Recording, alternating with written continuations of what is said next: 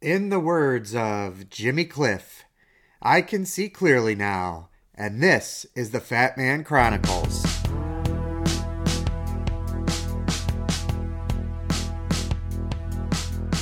I was not hiding. I was unsure. And I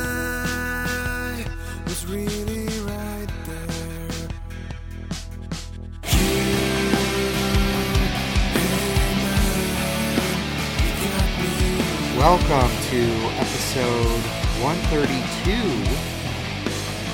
of Fat Man Chronicles FMC Run Chicago, Chapter 4. I'm Pete, and with me is Dave, and we are a couple of middle aged dads on the journey to conquer the Chicago Marathon. How the heck are you, buddy? I'm doing great, Pete. How are you? I'm doing pretty good. I'm doing pretty good. I mean, I think we got a lot to talk about this episode. Yeah. And uh, I may, Maybe we'll touch on some new topics. Maybe. I mean, we've we still got to hit some of the stuff we've been talking about because I think we're both on that journey and we've gotten a lot of feedback. Mhm. Um, I think you and I both have gotten feedback on how that transparency is helping some people kind of uh, think about things and and confront you know certain topics, especially the the alcohol discussion. We actually got an email that I had missed uh, from a couple of we- uh, episodes ago that you know they talked about uh, you know th- basically thanking us for talking about alcohol in a way that it isn't just alcoholism and addiction right Mhm. so i mean those are extremely important topics that need to be destigmatized and you know still have a lot of research and treatment given to them but there's this huge swath of the population if you think about a bell curve right? And we're kind of you know maybe on a tail that isn't quite yet to any kind of addiction or, or big big big problem but still alcohol impacts us. So you know jumping right into the serious stuff. But I, anyway you Yeah. know, it, it's kind of interesting though to get that feedback and people it's been more than one person who's who said that. Hmm And and I get it a lot as well because no one there is no middle ground for alcohol, right? Like drugs, it's you don't it's not something that's as free in society. Um, like marijuana is changing now and it's more recreation. They're beginning to discuss it as a recreational use here. There's medical benefits for it. Um, but with alcohol, there's not that middle ground. Like it's not as cut and dry as heroin, cocaine, meth, all that stuff. And there's so much money in alcohol that it really is everywhere. Like I can't watch a cooking show on the Food Network where with every meal that they make, there's not a drink to accompany it. You watch the Super Bowl. So it really hit me the other day when I was watching the um, uh, the Rams Super Bowl or when the Hawks win the Stanley Cup. Those guys are looked up to by so many kids, and all their like championships. Like hockey players are notorious drinkers and partiers, and all these kids are seeing it. And I just think that alcohol is a much tougher conversation because it's so prevalent, and no one has that conversation. And especially now, coming out of COVID, it's like two years of people whose alcohol increased two hundred percent. Yeah, I mean, I think it it's culturally acceptable, right? I mean, it's been around forever. you know, if you go back, I'll, I mean, yeah, you go back, think biblical, right? Mhm. Alcohol is a part of that culture for probably a different reason, right? Water wasn't as sanitary, so alcohol kind of helped with some of that wine, right? Uh, in particular, and I've been in the industry for you know the better part of 18 years now in one way or another so for me it wasn't only culturally acceptable it was how i make a living Mm-hmm. and you know at times it it's a tough thing for me to kind of bridge because i do believe so i finished by the way i maybe this is a good place to say i finished this naked mind Mm-hmm. And in there, you know, alcohol is basically on, only demonized, right? And and I get where she's coming from. You know, it's supposed to be a different approach, and it has definitely worked for a lot of people. It just wasn't for me. But what it Right. did help me do is it opened my mind to reading a lot more or thinking about reading a lot more that I don't agree with. Like, I need to do more of that from mm-hmm. all aspects of my life. I think that we kind of end up with tunnel vision when we just ignore others' thoughts and opinions. And, uh, you know, there's parts of that book that I think could help a lot of people. There's also some parts that are just, I, I, I mean, they're just flat out wrong, right? She misquotes uh, some studies, which you know, shame on the editor for for not catching that. Um, you know, I went to the source material because it just didn't sound right. But that that's kind of I, I really wish she would have just left it out because her basic point is is a good one. Like mm-hmm. fix your relationship with alcohol. And I think that's what you and I are trying to do. We're not necessarily saying like, hey, having a drink is bad for everybody. I'm not even sure we're trying to say having a, a drink is bad for us. We're trying to say our relationship with alcohol is such that when we partake in it too often, it just doesn't help what we're trying to accomplish. A hundred percent is, and, I think that's I, what I took. I haven't since we last talked. I haven't really listened to to the audio book any more than I had already got to at that point. And one of the things she said in the book that there's only two million people in AA in this country, and I think out of 368 million people, there's a lot more people who have alcohol issues than just 2 million, in my opinion. And I think she's trying to come up with another way for people who AA doesn't work for for whatever reasons. And so I think that's where she's coming from. And when I got the um, companion book, it talks about what's your why, why do you want to stop drinking, and all that stuff. And it was very easy for me to see that it's not a question of alcoholism for me, it's a question of relationship. Like, is having a drink on a Wednesday night that's not affecting anything in my life at that moment in time. Like I'm not waking up and taking alcohol in the shower with me or anything like that. But is my do I don't need that. I'm very happy drinking my tea. And how is there any benefit to it? No. Is it keeping me from attaining what I want? Yes. But can I go out on a Saturday night with Farika and have a drink at a restaurant and not turn into my life is going to fall apart and I'm going to be a blackout drunk? And I think that's what that book did for me is just kind of opened up my eyes to be like, hey, let's who do I really want to be on the inside and is this helping me get there at soon to be 51 years old? Yeah, I mean, I think that her point, right, is and it's a it's a great one, is that we can make the conscious decision not to drink, but are we making the unconscious decision not to drink?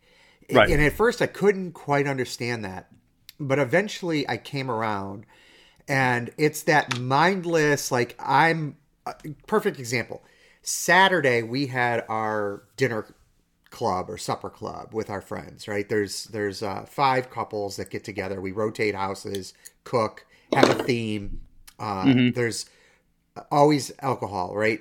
Both uh, hard liquor and copious amounts of wine you can imagine with me around uh, that there's plenty of that to, to be had. So we had that on saturday and i will get to kind of the the other piece in a, in a minute but i'll just concentrate on the alcohol part I went into that knowing that everybody around me was gonna was gonna be drinking. Now we're all, you know, in our forties and, and early fifties, so nobody's drinking. Nobody's an alcoholic, and nobody's drinking like to the point where they're blackout drunk. Mm-hmm. Some people have a little bit and get a little bit happier than others. That's going to happen, and I've been that person most of the time. I went into that dinner telling myself consciously, uh, that I don't I don't want to drink here and there's health reasons behind that. I could have and I would have been fine having Mhm. one or or two uh, like I did the previous week.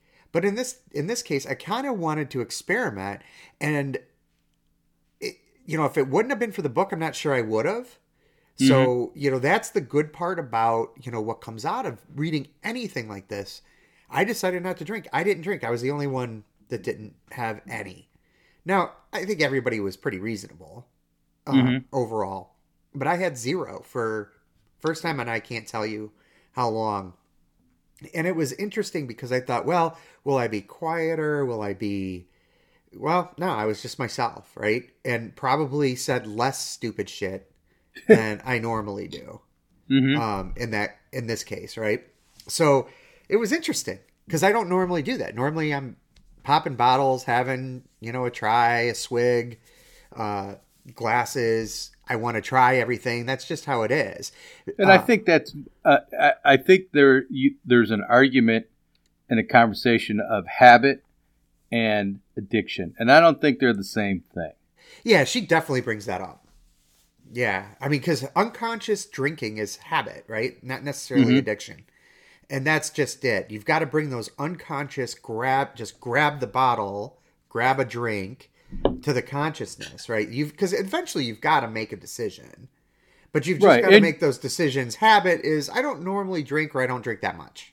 Right, and your career, what you know, as a wine guy, it's grab the bottle, open it up, someone comes in, or you're going to somewhere to sell it. So the whole the whole start of your conversation, work wise, is grab this bottle, open it up, let me tell you about it, pour a glass, swig, talk about tannins and all that stuff. So your whole, you know, here's the legs on a glass of wine, but it, it's developing that habit. So when you're socializing, your friends come over, hey, let's grab a glass of wine, open it up, pour a glass, and you're going to talk about it, and then the night starts. Right.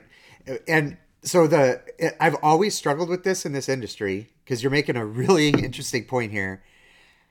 I is my job, right? My job was to sell you as much alcohol as you want Mm-hmm. within a re within reason and since I'm not a bar, you're taking it home. My job is to sell you cases of wine, not bottles of wine, if I can, right? Right. based on what you want, but there's no need. The need for wine is zero, right? Right. So I'm selling a want, a luxury, and my entire career was based on getting people to drink more, more not less. And I'm not advocating anybody drink more or less, and I never really have. I want you to do what you want to do as long as it doesn't negatively impact you and those around you. Right. Um, so, yeah, I mean it's it's a it's a good discussion. How have you been with the alcohol subject? You know what? It really it the last 2 weeks just talking about it and acknowledging that I probably drink too much has been like a load off my shoulders, right? Like I'm no longer um like having the argument with myself, am I drinking too much? Is it keeping me from what I want to do? Like I've accepted that so the the the ease of changing that relationship has been much easier. Has it uh, been 2 years? No, it's been 2 weeks, which is fine. Like I went to the liquor store the other day to buy some stuff for Friday night shots for Ferica, and I went to the little airplane bottle section. I didn't go to the big bottle section. So, did I have to make a conscious thought of, hey, I'm not buying anything when I'm here? Yes. Was it super difficult? No. Did I drink my decaf Earl Grey tea while Ferica did my amazing concoction this weekend? Yes. So, it's been a much easier two weeks. When I I've gone twice in the last um, couple years. I went six months without drinking, and my village and the people around me were extremely supportive. So I, I don't, I never had any issues with that, or it was never a surprise if I went to a friend's house and I was drinking um, um, seltzer water, like uh, I was trying to think of a brand, but uh, La Croix, whatever it was, it, no one questioned it, right? You know, I had my cigar or my pipe, and we're sitting by the fire, and my friends were drinking, and some weren't drinking, and it was just you know an evening. So it's been it's been um, much easier this time for the last couple of weeks. Nice.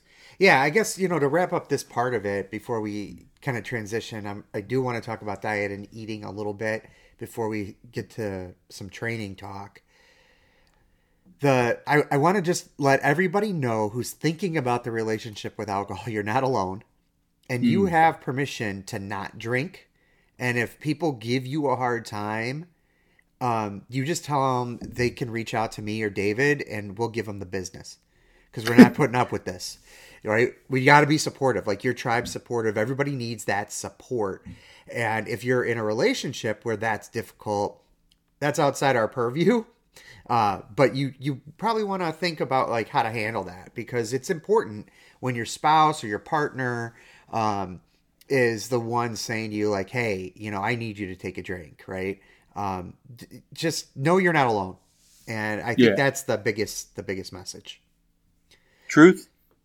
Awesome. All right, so I got to talk a little bit about health and wellness uh, and food a little bit. I mean, we did plenty of that last time. We Got really good feedback overall. Um, you know, I didn't really get any negativity out of that. I thought we might get some blowback, but not not too bad. So, No, uh, and I and I think people are. Uh, I think the food wars are kind of over at this point. Now we're on to like masks and you know, there's new topics to argue and fight over with you know your your friends, and I really think people are just like, look, eat the way you want to eat, right? Like when we had our first podcast together, you were eating a different way, and your reasons for how you ate were to better yourself and to feel better, and the re- like the reasons why we were doing what we were doing were the same, yeah. right? And we just took a different road to get there, and I think now people have a much greater mutual respect for hey, we're all trying to get to the same point. Yeah, I, I hope so. I mean, I still think that influencers, people who live in this quote unquote diet culture, and that's where they make their living, I think that they've got to stir up problems where there may not be any. Uh, and so we just have to be on the lookout for that. Uh, so Yep. the day after we recorded, I went in for blood work. And it had been three months since my first set of blood work. And I, you know, the, the interesting part is, man, this blood work comes back fast. So by Yeah. that night, I knew what most of my blood work said. And by Wednesday morning, I had an appointment for noon on that same day to talk to the doctor. And my blood work came back uh, and it was not good. So the way that I kind of looked at this is, you know, like that first set of blood work I got was like the alarm going off in the morning, right? Like it mm-hmm. startles you. You're like determined, like, all right, I'm gonna, I gotta get up and start my day. But you know that snooze alarm looks pretty good. so like you tap that snooze, right? But Yep. you're you're like half in and half out of sleep. You're not fully in. And that's how I was with my lifestyle. I was kind of half in and half out, right? And when I got that second bit of blood work, it was like the snooze alarm went off. And now I've got a choice. I can either get out of bed, go to work and not get fired, or I can mm-hmm. stay in bed and get fired from from work, right? I don't want to get fired from life. So I've got you know, it was like, okay, that's your snooze like you hit the snooze, but now this is like i i- it's it, right? And Right. when I talked to the doctor, he's like, yeah, that's you know, you we're going to up your medications, going to add you on another medication. And uh, I said I, I didn't want more medication. I want less, right? So that's a problem. And uh, so that that Wednesday, I had already kind of made the choice. Tuesday, after I got the blood work, I made the choice to immediately start, not put it off. So I started immediately with uh, going back to the things that I know work for me. Mm-hmm. And I've always done really well with intermittent fasting. I know not everybody does, and I'm not advocating people do it if they don't think it's healthy. I understand some people think you need to eat way more often. Not a problem. For me, intermittent fasting works. So I went immediately back to that. I got the Zero app re-downloaded and I and I started on that. The second piece of it is the drastic change that I made is I have all but eliminated processed foods. My my problem isn't that I don't like to eat vegetables and lean protein and fruit. My problem is I love to eat those and then have a bowl of ice cream, some Girl Scout cookies, cake. My my and and instead of eating lean protein after I've done that the next day, I like to go get, you know, a double cheeseburger and uh, you know, fries and maybe, you know, I'll throw in the shake cuz you know, why not? My problem is the processed food segment. That's my issue. So what I told myself is I would fast as as best I can for 16 hours and I'll circle back to this. I will not eat processed foods most of the time if you know as close to all as I can. But that's what triggered it for me. I was spending so much time and energy on trying to be perfect, Dave, that I forgot that it's the enemy of the good. And I would I would lose myself as soon as I went off perfect. I decided subconsciously probably, right? Like, mm-hmm. well, forget about it. So now I, the way I'm phrasing it is instead of perfect, I want to be pretty darn good. Right? Like I, I just I want to be as close to perfect as I can without having that be the goal. Right, because I think when you look for trying to be perfect, if you're not, then it's a failure and you punish yourself, which de- derails the whole process in itself. Yeah, I saw a great meme about this, and it had like a light switch on off, and then it had like one of those like dimmer switches, you know, from bad to perfect, right? Mm. We don't live in an on off world. Like I but in our heads I think we do, and I think we have so many influencers out there that have told us this, and so many people that have said, Well, you know, you, you ate a cookie. That's bad.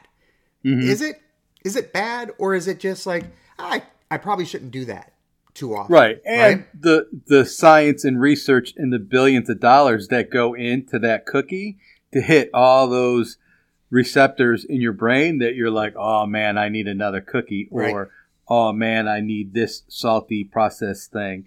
Right? It is we're now, and I talked about this um, uh, thing from England that I saw, and they put uh, it was a circle of like since 1980 till now, the process of whole real food, and it was not a plant based, but it was you know like meat, vegetable, perimeter of the grocery store kind of thing, and what percentage of families ate in 1980 compared to the process level of foods? And it's it went from like an 80-20 of whole real food and processed food to 80% processed food and 20% in that 40 years. And that's where like the process that's the same th- way that we battle those habits with alcohol is the same things that we're dealing with now with food and all those triggers and the uh, like the the um, what's the word I'm looking for serotonin response and all that from the food that we eat. There's so much science in that food; it's impossible, right, to fight against it at some point. Yeah, the dopamine response, I think. Yeah, is, yeah, yeah, Is what you're looking for there. Yeah, I mean, my brother and I were just talking about this. I'm gonna get back to that that dinner party in a minute, but uh, my brother and I were just talking about this. The one unintended consequence of the in, inflationary era that we're in right now, this this big uptick in inflation, is that whole foods and processed foods are becoming closer together in price. As an example, like, you know, I said, you know, a, a McDonald's filet of fish, like value meal, right? Combo meal is like nine bucks now. Well, for nine dollars, I can buy a boatload of vegetables at Aldi, right? Some mm-hmm. decent lean protein, and I could have two or three meals, maybe Yeah. even four or five if I really watch it, right? and I could feed my family on that nine bucks, or I can buy one value meal. That shifted, right? That value meal used to be five dollars not all that long ago, and Yeah. the vegetables and fruit and uh, lean meats were so expensive in comparison that it was like cheaper to go to McDonald's, right? So we're seeing more parity there, um, which I think is an interesting phenomenon, and and I for one am taking advantage of it. Uh, you know, I'm also growing some hydroponic lettuce right now too, which I'm super excited about. Yeah. It's almost ready to harvest its first time. So in three weeks, it's crazy. Um, but uh, anyway, so that dinner party, dude, friends. There's a theme. The theme was Italian. Yes. Italian night, right? So there's um, uh, chicken saltimbocca. So Mm-hmm. that's delicious. Uh, there was these vegetables um, that had some bacon and uh, other, uh, like some parmesan and some other, you know, deliciousness in it. Uh, there was some risotto, and then like a turkey. Uh, I mean, not a turkey, a uh, chicken, um, like fettuccine of some sort, you know, that Mhm. that was cooked up. And in a dessert, a tiramisu cake. So Nice. like a take on tiramisu. So I went in with a plan. My my plan was I wasn't going to drink. hmm There was a charcuterie board to, you know, start out the night, bread and and nice, you know, cheese and and charcuterie meats. Uh, I wasn't going to partake in that. I had just decided up front I wouldn't eat the preliminary, hmm but I would because she didn't, you know, like they didn't cook any of that, right? Like they didn't make Right. any of that. They just got it, right? Mhm. But the stuff that was cooked, the meal itself and the dessert, I would eat, but I would concentrate on the protein part, the vegetable part. Oh, and there was potatoes too, like an Italian seasoned Parmesan potato. Uh, I would and I would eat that stuff, concentrating on those pieces of it, but I would partake in all of it, including the dessert. In the past, after a dinner like this, I would have gained about two pounds in bloat the next day, right? Oh yeah, and Right. slept for eighteen hours. And uh, it felt like junk, right? yeah. So I I followed my plan. I ate every single item that was uh, presented at dinner, including the dessert. And did, but I kept to the no drinking and the no charcuterie as much as it was killing me on both of them. hmm Uh, and felt great the next morning and actually continued on my law you know this beginning of weight loss is all bloat right? I mm-hmm. continued on that journey. So i didn't not, not only did i not gain or maintain i actually lost after eating that. Now that was eating later so it kind of got me off the fasting thing right? Like the exact time frame i wanted. But again on there i'm only just trying to be smart about it. I'm not trying to be perfect about it so i was able to end my fast the next day in a in the way that i wanted to. And dude i counted that as like the biggest victory because i we had a great time. We were like all we were for some reason we got on the topic of like old and nostalgic tv and tv theme songs and like we were going around just like we were, we would sing the part of a theme song and try to guess the show and like Yeah, we, had yeah. A, we had a great time. I, I, I'm laughing. You can see me smiling, but I saw uh, a video. Eh, I don't know why it popped up on Facebook, but it was the full like three minutes and 41 seconds of the Banana Splits oh yeah the banana splits, song, baby and it was one banana so two banana three yeah, banana. yeah, it was so entertaining, and like immediately, like I knew every word. I could see the pictures. It was so fun just watching that video of like the generation of stoner TV that millions of kids grew up watching was so. It was just an incredible. Like for three minutes, I was truly just so happy uh, watching that video, and I don't know what I was looking at that it caused it to pop up. that's awesome hey as a really young kid were you an early riser Oh yeah, Okay, so there, this guy, I brought this up when we were kids on on CBS WBBM at like five thirty or something in the morning on Sunday. There was a show called The Magic Door, Mm-hmm. that was a Jewish program, like taught you like a like a uh, a lesson in Judaism and had a Hebrew word of the day. Do you remember that? I, I know I don't remember the show because I was probably watching the uh, aerobic jazzercise programs. uh, I think it was out of Florida State. I remember, and I went to private Jewish day school, so I got my fill of the Jewish word of the day and all that stuff. Yeah. But I do remember. Um, I know the name of the show, but I don't really have any other Yeah. memories, you know, Uh, other than that. But I do remember uh, Trish or Trisha from Zoom who had the big hoop earrings. Like that was just brain. He they don't kids today. They have no clue. Oh, I know. Well, and right after Magic Door came on, New Zoo Revue. Oh So, yeah, Um, you know, with like, the Great Space Coaster. yeah, all that stuff, man. It was so good. It, but it was funny because I had to ask you because like a a bunch of us that are are you know grew up Christian remember the Magic Door, and like none of my Jewish friends remember it. Yeah, it was no. like it was like a Jewish program aim I think aimed towards almost may, maybe aimed towards Christian kids like Probably. so like we would know at least a little bit about you know Jewish culture and and uh, you know he you know the Hebrew words and stuff. It was just it like it got brought up and I'm like oh I got to ask Dave about that. Yeah, So- no, I, I went to uh, public school. I went to Rogers School in West Rogers Park uh, for kindergarten, and then I went to private Jewish day school through uh, first through eighth grade. So I went to school with like the same thirty-two kids. So like I had enough of the whole like, you know, I was more I wanted to join the Marine Corps, not like the whole. I wasn't into it. So um, Yeah, I mean I'm talking remember- really small. Like I remember watching this when I was like five, right? yeah, yeah, yeah. So, But, uh, uh, go ahead. So I was just I was just going to take it back to your um, to your blood work.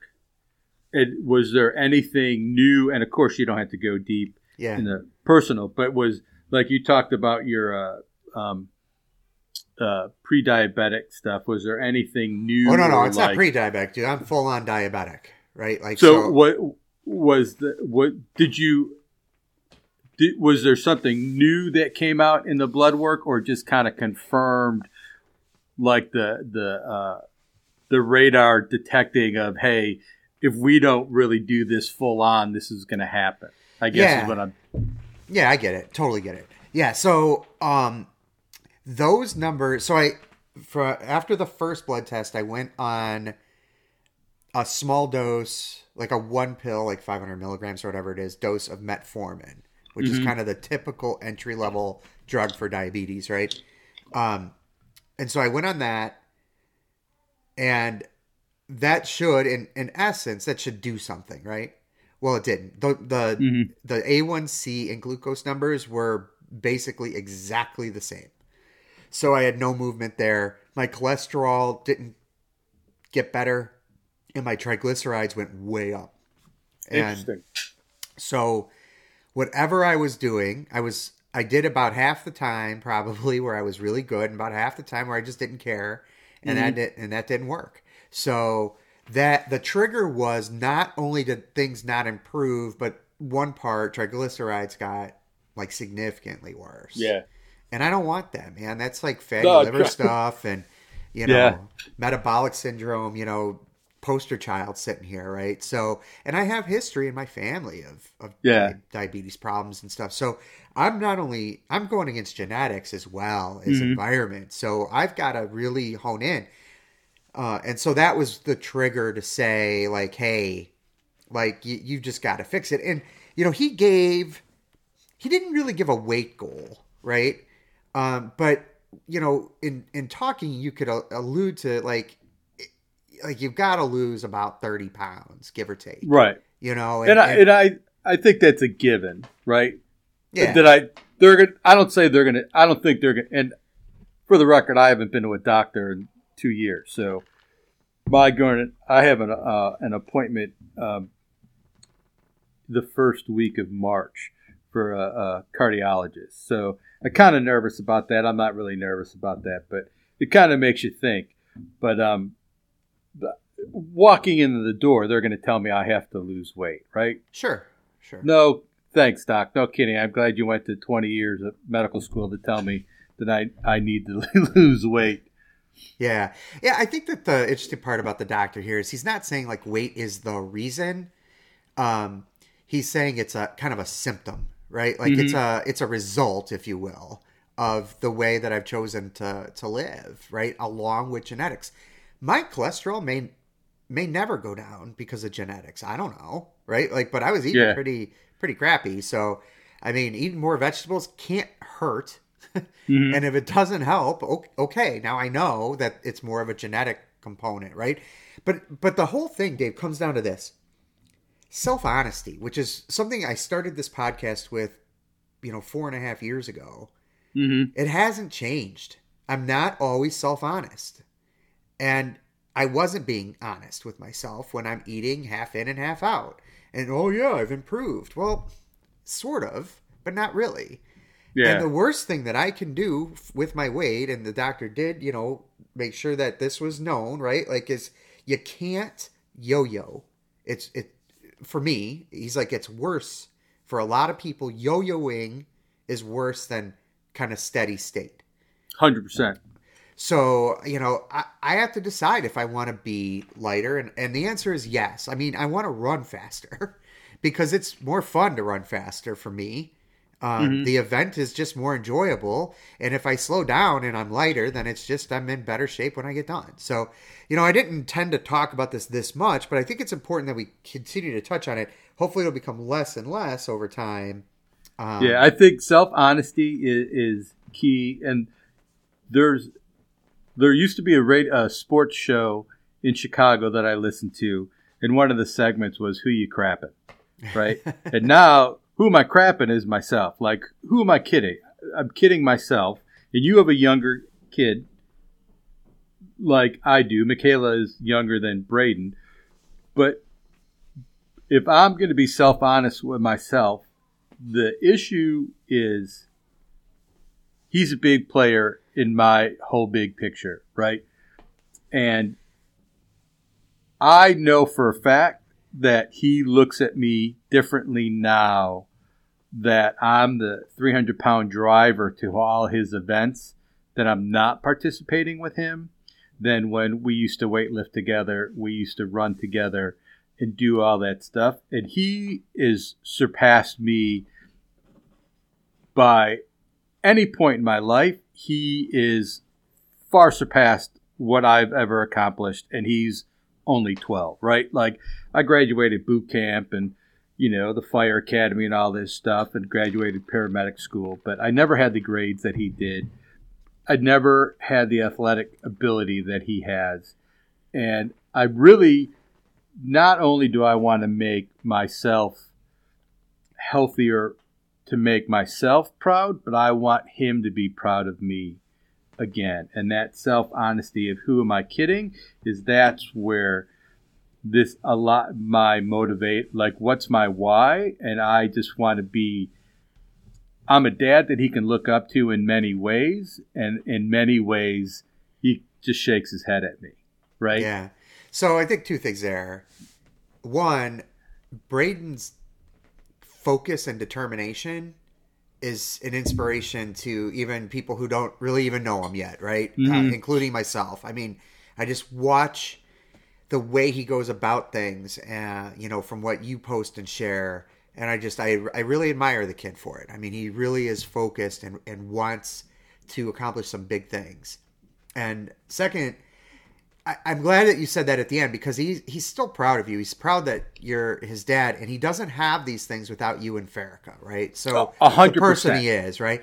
Weight doesn't define you, and I think that that's part. Uh, th- that's the part of this whole thing that I'm trying to accept personally, right? Because Mhm. it seems like there's this war at times between like fat shaming and you know you know weight loss culture and diet culture and I think that you can be accepting of who you are in a moment but still want to lose weight. Yeah, I, I'm not sure those two things are mutually exclusive, even though I think a lot of people kind of put it out there that they are.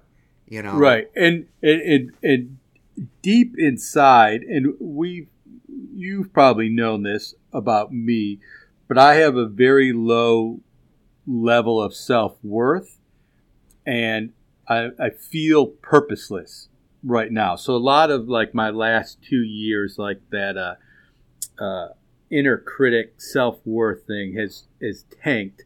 So a lot of um, what my inner battles are is is is that right is my I no sense of purpose and no self worth and um, there are many uh, uh, reasons or many ways that I don't like myself and I don't understand how right where you said that Braden is a product of and I is why can I do all these things and work Braden's meals and his nutrition and all that stuff. Why can I do that for him, but I can't? We'll probably need a whole nother podcast of why I can't do that for me, but I can do it for him.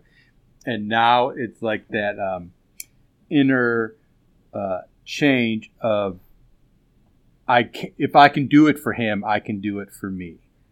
Dude, I think that we should unpack that in a, like a whole episode. I mean, like that that's a big one, right? I mean, Yeah, and it, it seems like it's coincided where you i'm going to put words in your mouth for a second and then Mhm. you can tell me where i'm wrong uh, it seems like when you first stepped away from being an emt the the purpose got clearer and over time that got foggy uh, you know for you because i remember like when you made that change and it was very good for you mentally, Mhm. right? Like you fixed the mental, and eventually, I think you. This has happened to me, right? Where you fix the mental so well that it's like, whoa, wait a minute, what's going on?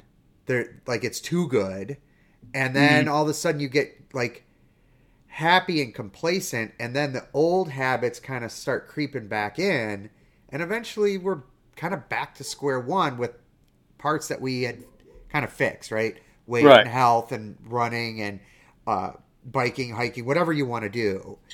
Um, you know, at least that's from an outsider's perspective, right? I mean, we joke all the time. We barely know each other, right? We Yeah. know each other online. Like we don't grow up together. We're not hanging out daily, right? But we talk enough. I mean, we probably talk to each Mhm. other outside of our spouses as much as anybody. Oh yeah, I don't talk to anyone as much as I talk to you, to you. Other you like Farrakhan and Braden don't count, but Right. literally outside of those two, I there's no one I talk to more than I talk to you. And when I walked away from the fire department, um, if I had a if I if I worked for a more progressive fire department or a larger department, I worked for a very small department. I would still be in the fire service. There was nowhere for me to go in that fire department, and the only option was to stay and suffer at 308 pounds with a blood pressure of 160 over 100, drinking a half a bottle of booze a day. I could, I was six years away from a full pension from them. I could stay and be miserable and probably not make it those six years. I definitely wouldn't have made it through COVID, through everything that they had to go through within the department. Like I, I, you know, the COVID itself wouldn't have been a factor for me. I wouldn't have made it if I didn't leave the department. And that year after leaving uh, the department was amazing for me.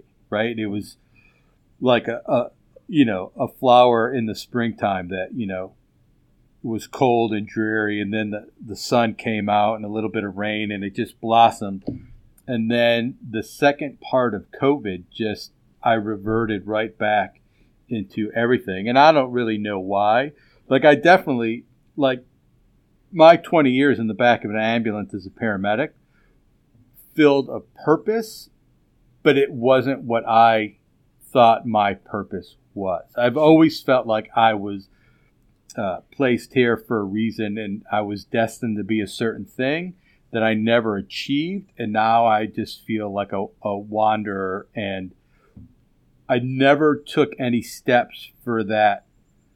What do you do if you don't? Right. I never planned for post fire department because I was in the fire department for so long. I just figured I'd retire, get my pension, my social security. And when that ended early, I have no idea what to do and now it's been with COVID, it's been so nice to have the opportunity to be there for Braden when he was, you know, at home or his activities. And now he's getting ready to go to high school. He's a year and a half away from high school.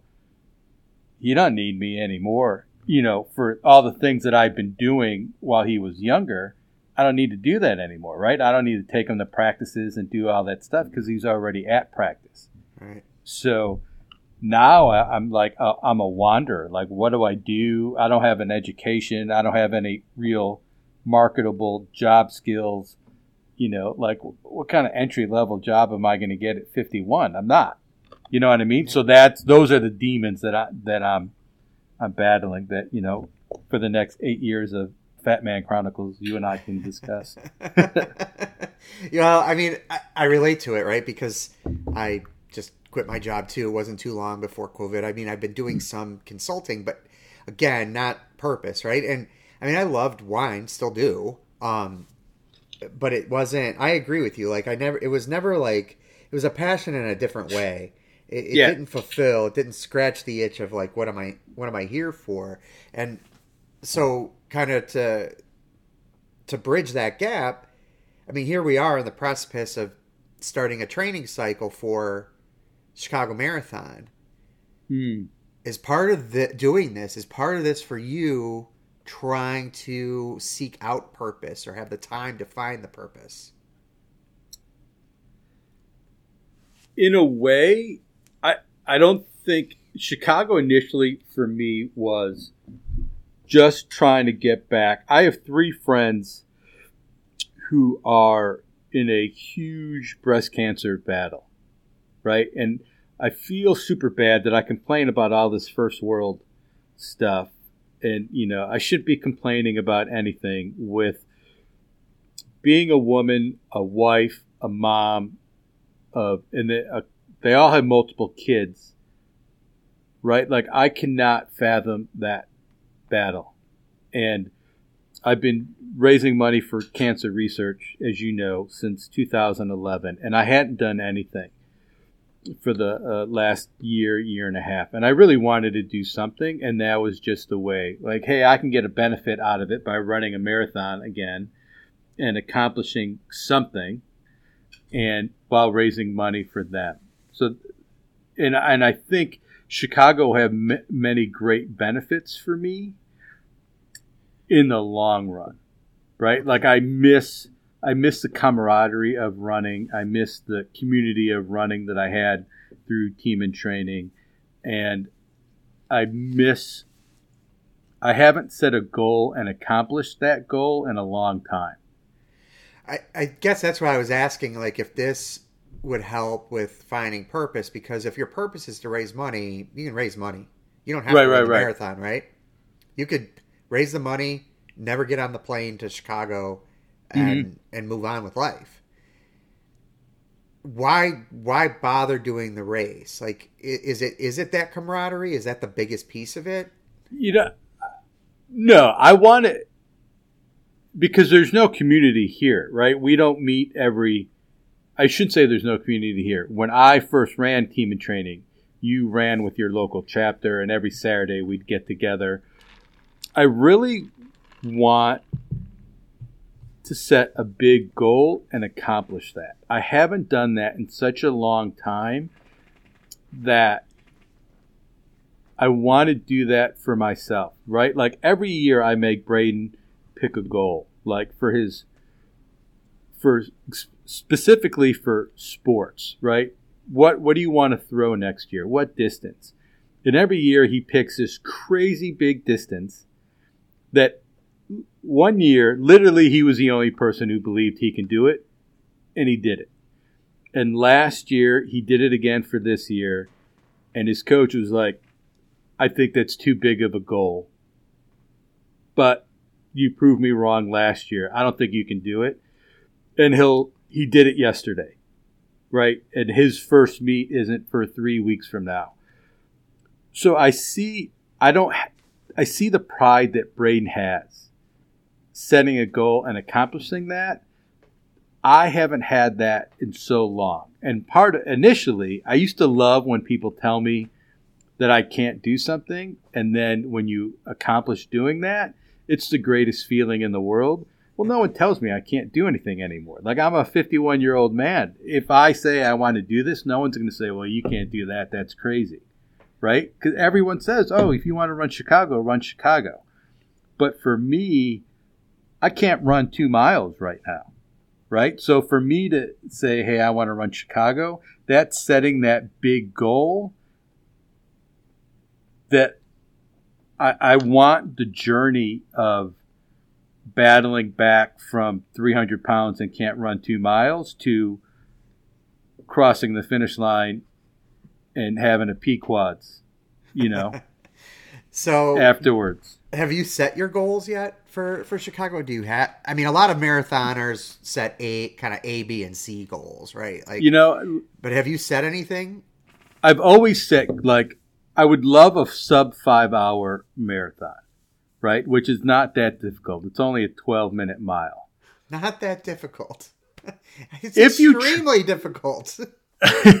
if you train and you do all things right, a 12 minute mile marathon is not when I say it's not difficult, it's it is difficult, right? When I say it's not difficult, it, it in my mind, it takes work. The difficult part of that for me is doing the training. I've run nine marathons. I've only done a 20 mile run once, right? I've Oh, I've suffered through marathons where my longest run was 10 miles, right? So I don't I'm not going to set any goals for the marathon specifically other than to do the training, not miss the training and to finish and to enjoy it as much as I can. Right? okay. So I think that's the important. Like, I don't. Do I want to lose weight? Yes. Do I want to run the whole thing? Yes. Will I run the whole thing? Probably not. Right? Chicago can be super hot. The year that I ran Chicago was the second hottest marathon in the history of the race. Like it was, it was a death march from mile 13 to the end. It Right? could also be perfect out, It could. right? You know what I mean? Like in Chicago is there's that bleak part of Chicago when like the first 12 miles you're running through all the neighborhoods and through downtown and it's a beautiful race. There's 2 million people on that race course. You, the first 12 miles you have you're in like la la land. It's awesome. And then you get to the south side and the west side for uh, I think it's like uh, 13 to 23 ish. And there's not that much crowd support out there. There's not that much cover. The sun was beating down on you. And it, you know, that's the hardest part of the race, not to have that motivation. And then when you get to Chinatown, then you get all the dragons and the drums, and it's all exciting. You know what I mean? So I just want to enjoy. Chicago's my hometown. I lived there for a long time. My family's been in the city since the early 1900s, and I really just want to go back and enjoy my city that I don't get to very much. So I don't really have any specific like goal times or anything like that when it comes to the merit. I'd like to do a full training, which I've never done before. I want to have fun, and I want to be able to um, just enjoy the city. And um, look, we talk about health and wellness. The gluttony that's going to go on when I'm finish that marathon for a day and a half is just going to be amazing. Yeah, yeah. I mean, that'll be that'll be fun. First, I think a I think a sub five marathon is under 11 and a half minutes per mile. So just, I mean, I know it doesn't sound like a lot, but 30 seconds Look. a mile over 26 miles is Look. that's a lot. Yeah, yeah. My first marathon was like, uh, I think it was six fifty one or something like that. So Yeah, my I first mean, Disney. Yeah, you could be out there, right? So I mean, I, I like the fact that the the goal sounds like the process is the goal. First of all, do hmm. the training, lose the excuses, right? Part of that is going to be doing all the other pieces because this is where I'm at, man. Like it's all the other pieces that go along with running. You've got to do other pieces of strength training. You've got like for me, my hips get bad, so like which makes my back bad. Like a lot of people don't know, lower back problems a lot of times come from your hips, right? Hips and glutes. So I've got to do a lot of squats, hips of death, uh, kind of stuff to keep that strong, because you in order to do the training in full, you've got to stay healthy Right. right? We're not small people. So to stay healthy, you've got to do the hard work in Yeah. between each run and then lose the excuses of uh, you know for the runs. If you can't get out there, you got to find a treadmill. If you can't get on a treadmill, then you've got to find a track. You've Yeah. got to you got to find a way to get out there. You could switch around runs, but you can't skip a lot of runs. Oh yeah, and I do it. and you can't go all week without running barely and then go do the long run because God forbid you miss a long run. That's how you get injured, right? Yeah, yeah, And I know, do it. I'm sure you've done that too. Oh yeah, Pete. I have so many excuses not to to. I I, I do so much math when it comes to training. Like if I don't do it today, I can do. I can put a mile here. I can put two miles here. Right. I, Coach's I am- nightmare. yeah, I am. Well, tr- trust me. Uh, you know, I, I don't. I've never listened to a coach in my life, but I. Good thing your son does. Yeah, yeah, yeah. well, it's because look, don't don't do as I did. You know, do as I say, kind of thing. It, but he, or not he.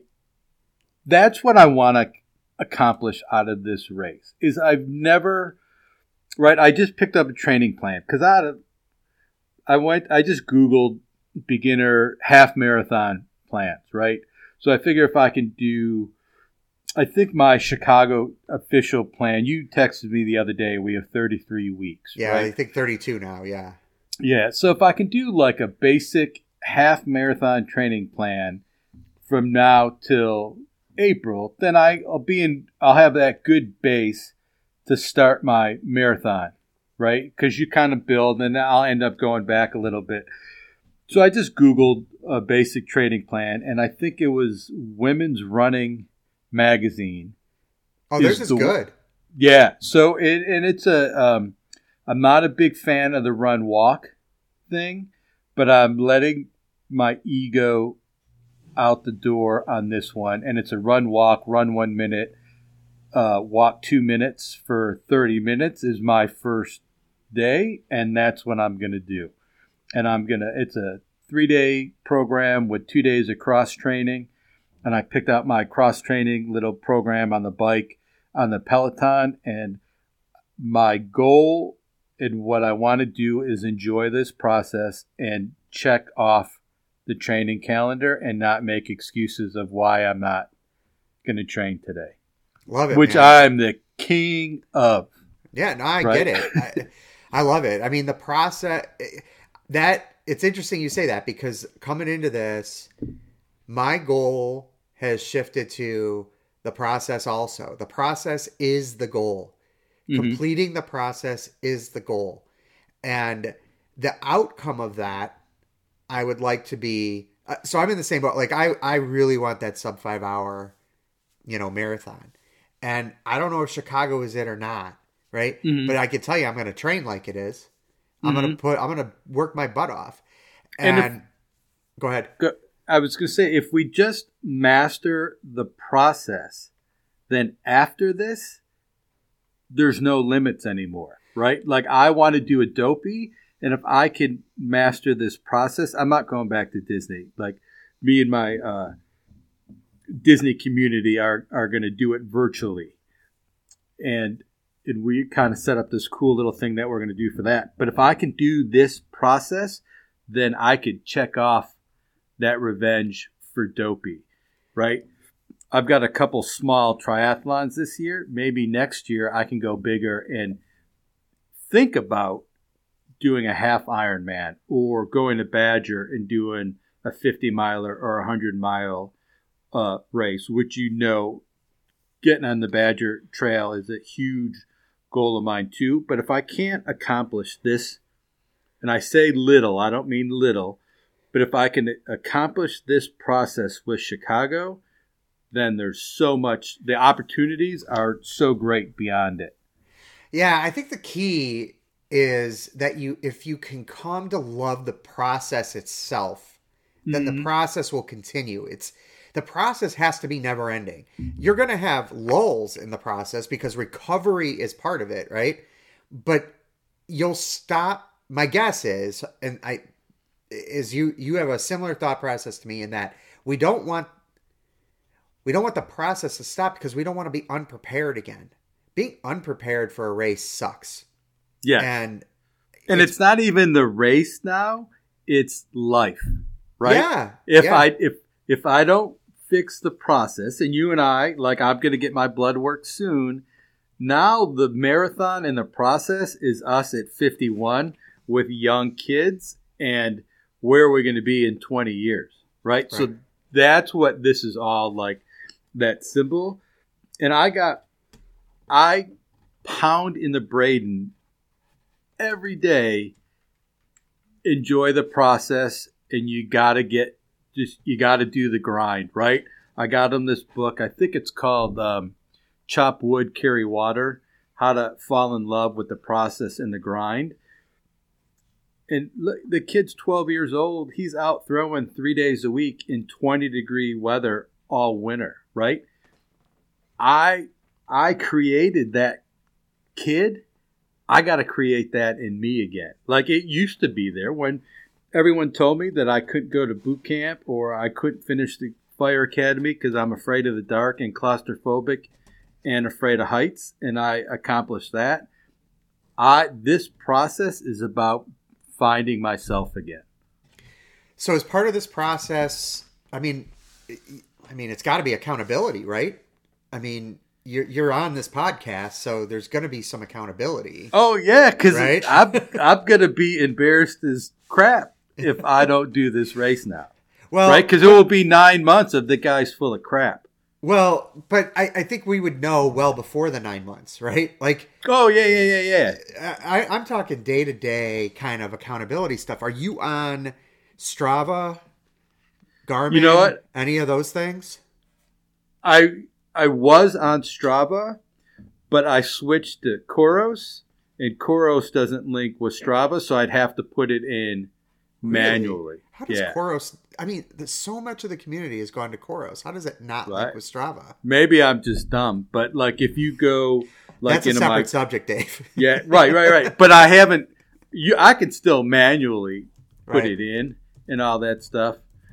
And uh, of course, like you could track me on Peloton too, and all that. But maybe Yeah. that's just you know Dave's post of the day is what did You he can- do? What did what did Dave do today?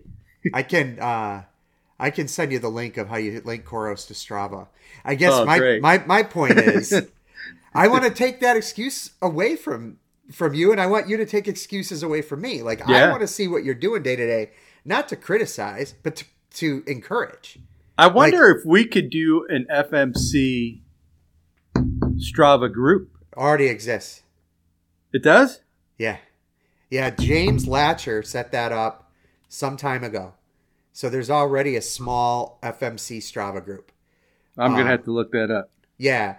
So I guess I mean, look, I, I know I'm kind of putting pressure on you here, but I, No, the but I like that. the reason is, man, I just I want to see what you're doing, and I want each I want you to call me on my BS, and I'm going to call you on it. Like we need Mhm. that kind of accountability, and it, it's not that you you can never skip a training run. That's stupid, right? Like yeah, we're yeah, not yeah.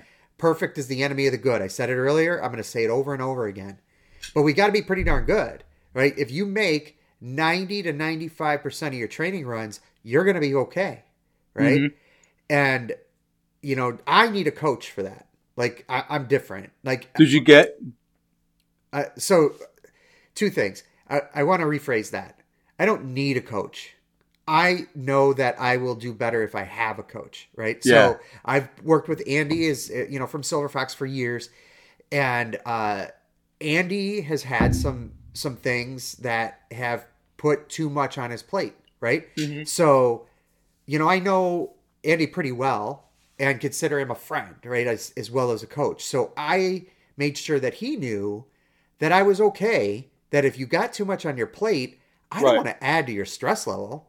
Like I, I don't want that at all. Mhm. So um, I hate to call it a breakup talk, right? Because it's not that, right? It's not you, it's me. right? But I wanted to make sure he knew that he had permission from me, right? Like a an understanding from me that I get it. Like it's okay, man. Like we I think that our society puts way too much pressure on us to do everything and never say no. And hey dog. Um but the the bottom line is we need to learn how to say no. And I want Yeah. Andy to know it's okay. And he took some time to think about it and came back to me and said how you know that he hates to do it but yeah right now for him he had too much on his plate right this Mhm. moment in six weeks he may not and be, might, might, Right. might be looking for new clients and that's great right in the meantime though i'm going to search and talk to you know some other people for for coaching hmm I want that accountability. Like, and I also, I'm a data guy. Like, I like data, right? So, um, I want somebody else kind of looking at that data and helping me interpret it. I'm not looking to optimize performance fully necessarily, but I want Right. somebody who is so that they can help me put stuff into perspective. You know, going in, I think my goal is similar to yours, like in terms of the process. You know, I want to complete the marathon, but like I want to run this one. Like I last one I did with, you know, I've only done one other marathon. I did that with my buddy Rob, Rob Bozovich, Mhm. and it was such an enjoyable experience to run with somebody. Yeah. I wanted to go faster, but it just wasn't in the cards that day. I had some back problems, but I think it's because I wasn't doing enough other cross training and hips of death and such. And this one I want to run, and I want to, but I want to have fun, right? Like if it's if I go into it thinking like, okay, uh, four forty five would be miserable.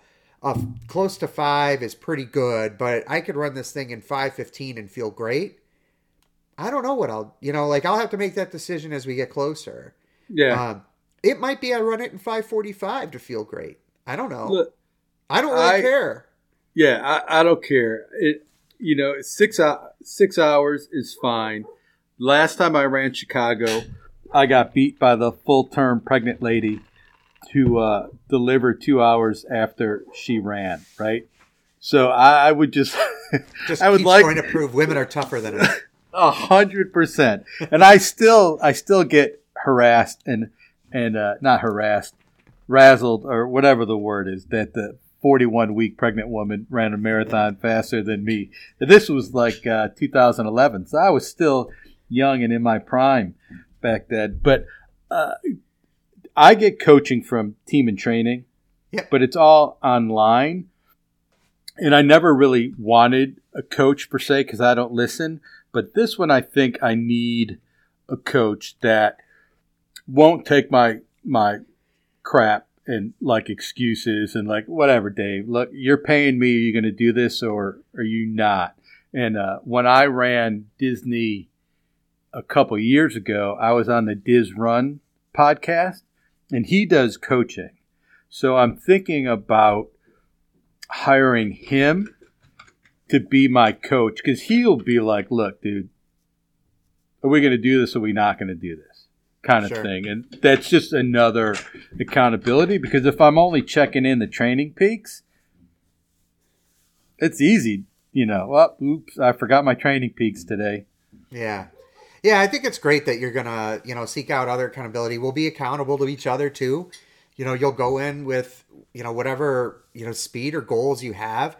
When you get to the race, will you have other TNT members to run with? Because I remember for me, that was like one of the big draws is there was always a huge TNT commit uh, Yeah, yeah, yeah. contingent there to run with, right? I mean, I At won't all know. speeds.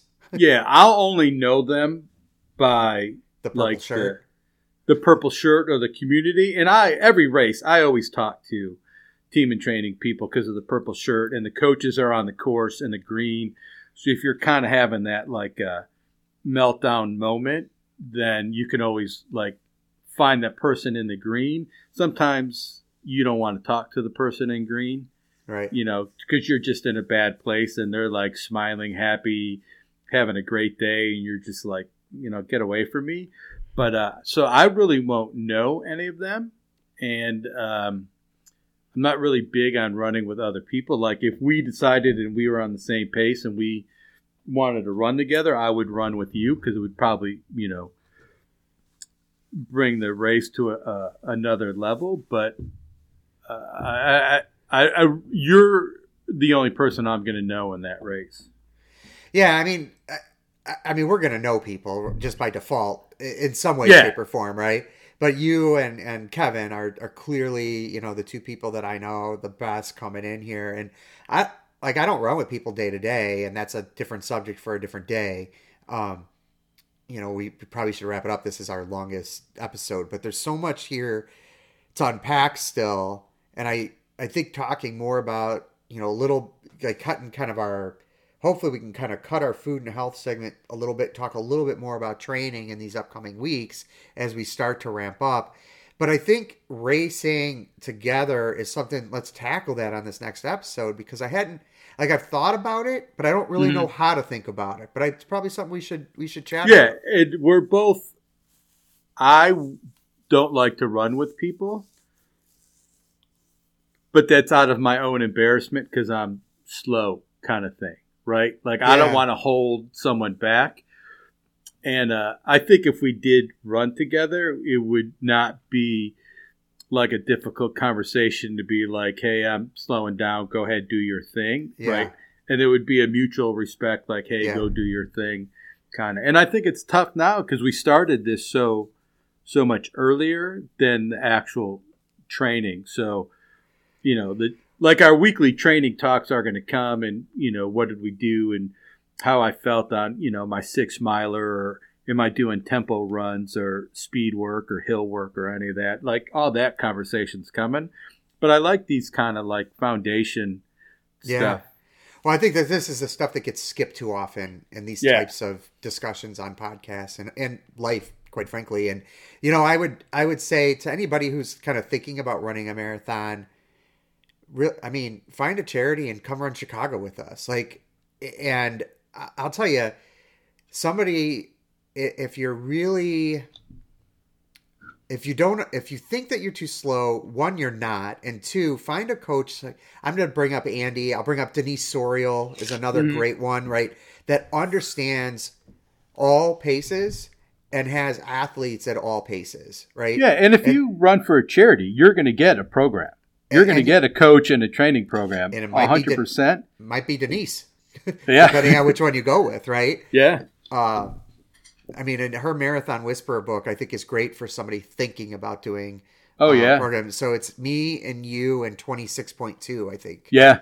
Um, Especially. Chicago. If you're local, Chicago's probably got some amazing local charities that you can run. I know. Um, uh, is it Lurie Children's Hospital? Used to be uh, Children's Memorial is Lurie now. I know they have a, a marathon program, and um, I'm sure like uh, uh, oh, PAWS does if you want. Pa- that's who I was thinking of. if you want to do like it for animals, it's PAWS. If you want to do, uh, you know, look, if you're Catholic, Old St. Pat's has a Oh, yeah, yeah. has a marathon team. The Morton Arboretum has a marathon team. Uh, they all, I mean, look, Mer- Mercy House has one. yeah, yeah, like- especially for chi- Chicago. Yeah, like Yeah. that. That should be our challenge. You know, instead of like uh, when uh, uh, the ASPCA comes on, we need three thousand new donors in the next hour. Pete and Dave need ten people to commit to running the Chicago Marathon in the next week. Pick a charity. yeah. And here, all right. So here's the here's what I'm going to say. To the first, if if three people, uh, up to three people, my wife's going to kill me. Up to three people that uh, decide that they're going to run this marathon and they're going to go do it for a charity, we will give you three hundred bucks to your charity each for the Wow. up to three. I can only I can only afford so much, but three people will do three hundred dollar donation to each charity. Uh, so if you've been thinking about it, you know you've got, and most of the time you only have to raise like fifteen hundred bucks only. Yeah. you got to raise fifteen hundred bucks. So we're gonna give But that's a big chunk. Like three hundred bucks. That's twenty percent. big. Yeah, that's huge. So that's 20%. So we're going to throw that out there because I just want to see more people accomplishing this goal, right? Like I had a friend at that dinner kind of, you know, flippantly say, "I'd love love to run a marathon," and and but, you know, you could see that like he, I wanted to like dive in, like, "Hey, you could do it." Right, we're in a crowd, but at some point, I'm gonna take the guy aside and be like, "Hey, you could do this. Yeah. Like, you could start on a two or three year path to, you know, running a marathon." Um, It's it truly is life changing if you Oh, can if you can do it. yeah, that's Hundred sti- percent. That's stealing the MTA uh, Marathon Training Academy tagline. Yeah, Right? I love her. She lives like an hour and a half from me now. Oh, Angie and Trevor do? Yeah, yeah. They live in uh, Carlisle, Pennsylvania, which is not too far from me. Oh, wow. I didn't. I mean, uh, I didn't realize it was that close. That's fantastic. Well, you know, Trevor. Well, you probably remember Trevor was on the show. Um, you know, I interviewed him at one point. Yeah, for I haven't listened to them in a long time. I have to revisit them. I love that show. Yeah, yeah, she's But, uh, fantastic. Uh, yeah, when so they Trevor. moved, yeah. And of course, uh, the Gomers was a big one. And I really, you know, who I really want to hear from is John. Yeah, John Harris. It, it looks like you know he may be getting closer to kind of coming back in a little Yeah. different way and different format. Um, because he, was he's my intro into all this and you know him and randy and and the whole uh fat man triathlon and all that like i i you know i have a podcast obsession Yeah. i listen to i didn't miss anything with john and now that he's lost all that weight i really want to hear john's perspective losing the weight right and Yeah. I- and i feel like I can't be happier for the guy. He really found something that worked for him, absolutely. and he's as far as I can tell, he's kept the weight off. And I really like, you know, I know he does a master swimming and all that stuff. I'd really love to hear where John is now, and I'm not as is is a big part of the Facebook page and all that stuff. So maybe he talks about it there. I don't know, but I'd love to to hear him talk again. So I hope he brings the show back. Yeah, it looks like he's got an iteration, you know, coming uh, at some point. Uh, not hopefully not in the too distant future, but you know that's how I knew, you know, got to meet Rob. You know, Mhm. was as co- he was John's co-host, and Right. you know, Rob's become you know one of uh, my closest friends, uh, and has done a lot for me. So you know, him and his wife Heather and family, they're just fantastic people. And I wouldn't know if it wasn't for John starting that podcasting way back when. And, you know, it kind of all led led up to that. So, well, dude, we've been talking for over an hour and 15 minutes. So people are probably tired It's awesome. But Yeah, it's uh, way past your time limit. Yeah. Yeah. We're going to, we're going to sign out and uh, you can, you know, ask us questions and then let us know if you decide to sign up for Chicago and, we're committed to. I'm committed, not you. I'm committed to doing some donating along with. Uh, Oh, I'll donate too. Gretchen. So Yeah, my uh, my big 19 hour baking week won't allow me to make that big a commitment, but I'll definitely add something to that. awesome. All right. Well, you've been listening to episode 132 of the Fat Man Chronicles. The music is You Got Me Wrong by Safar. You can find us on social media. Check out the show notes on how to contact us. Make a donation to Dave's charity uh, for the Chicago Marathon. Other than that, remember to get out there and be better today. I was not hiding. I was unsure, and I was really.